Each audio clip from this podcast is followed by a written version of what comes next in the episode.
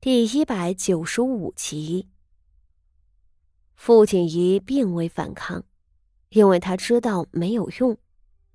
荷包里的蒙汗药分量足够，但如何要一下子放倒七八个人，同时又保证自己不吸进去，这就很难了。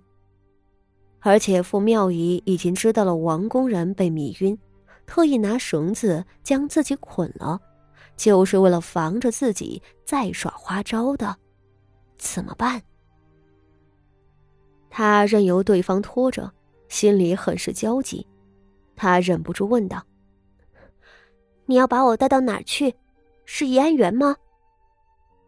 你放心，怡安园可是个好去处呢。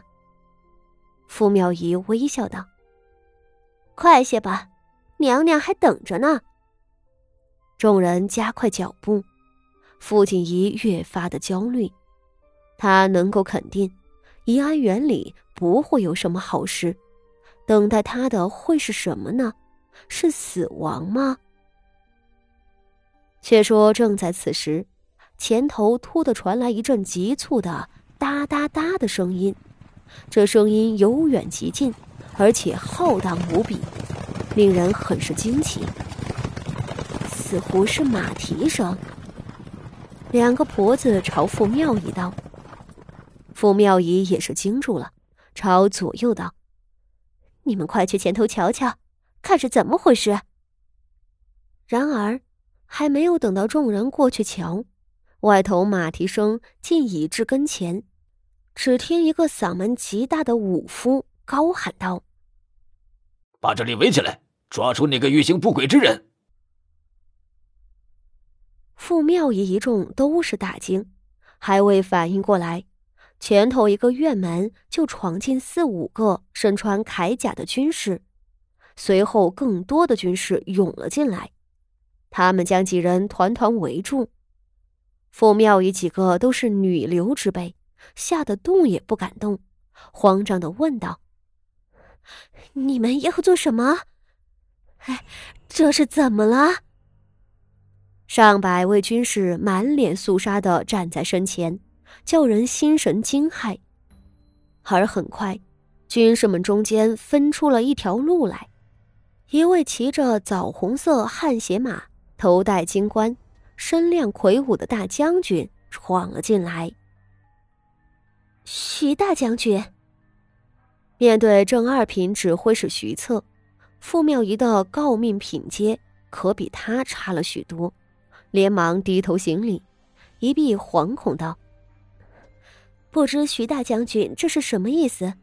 此地可是我萧府的后宅，您怎么能率领数百骑兵武士擅闯？”傅妙仪虽然怕，好在他也是见过世面的，倒是强自镇定下来。然而，那骑在马上的徐策却不客气，吩咐道。将此人押起来。顿时，两个武士一拥而上，将浑身虚弱的傅妙仪摁倒在地。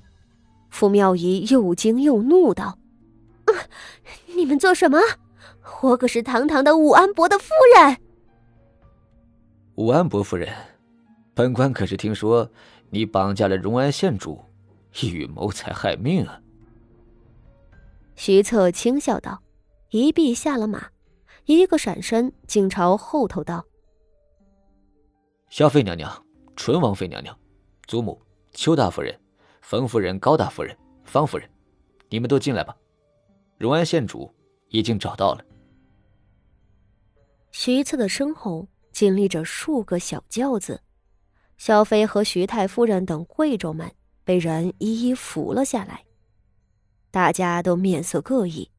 那萧妃脸色冷极，有几十位工人小心翼翼的服侍着，往前一步，盯着徐策道：“徐大将军，你大张旗鼓的将本宫请到这里来，说什么京城刺客现身？这些人就是你所说的刺客？”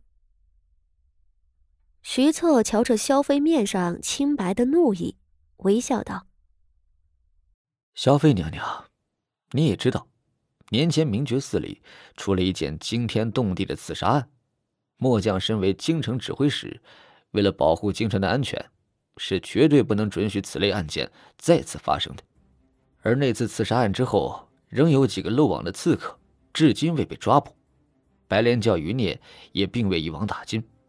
今日萧妃娘娘省亲，末将一路都是十分担心您的安危，生怕刺客趁您出宫的时机，对您进行刺杀呀。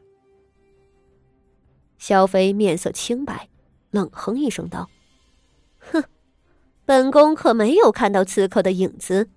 本宫眼前被你压着的，可是本宫的侄媳妇儿武安伯的夫人。徐大将军，你谎称有刺客将本宫和几位一品诰命夫人们诓骗至此，却当众羁押欺辱本宫的侄媳妇儿，你意欲为何呀？”徐策神色仍旧恭敬如初，唇角却掀起了一抹掩饰不住的冷嘲。萧妃娘娘，难道您没有看清楚吗？他用一种很惊讶的声色问道。半个时辰前，末将接到报案，说荣安县主失踪。末将此前在小府之中发现了刺客痕迹，便十分怀疑县主被刺客所害。现在你也都看到了，县主身上捆着绳子，被两个婆子扭着胳膊，显然是被武安伯夫人加害。末将十分怀疑，这武安伯夫人就是刺客同党。放肆！萧飞勃然大怒，指着徐策道：“徐大将军，武安伯夫人是本宫的侄媳妇儿，她怎么可能加害荣安县主？”她也是荣安县主的亲姐姐。哦，只因为是亲眷，就不会加害行刺了吗？徐策摇头叹息一声道：“白莲教是邪教，那里之人不单是六亲不认，甚至把屠杀亲眷并焚烧自己的行为当做能够升天成仙的通途。末将原本也疑惑，这武安伯夫人为何要伤害自己妹妹。”但，若他加入了白莲教，那么一切都解释得通了。萧飞差点喷出了一口血来。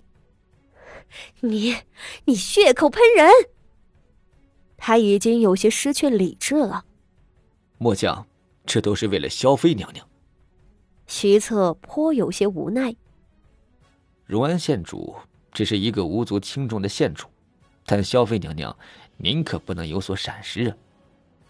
也罢，这吴安伯夫人加害县主之事还有待查证。末将只是怀疑他是刺客同党而已，并未坐实。等末将查清之后，再来向娘娘禀报吧。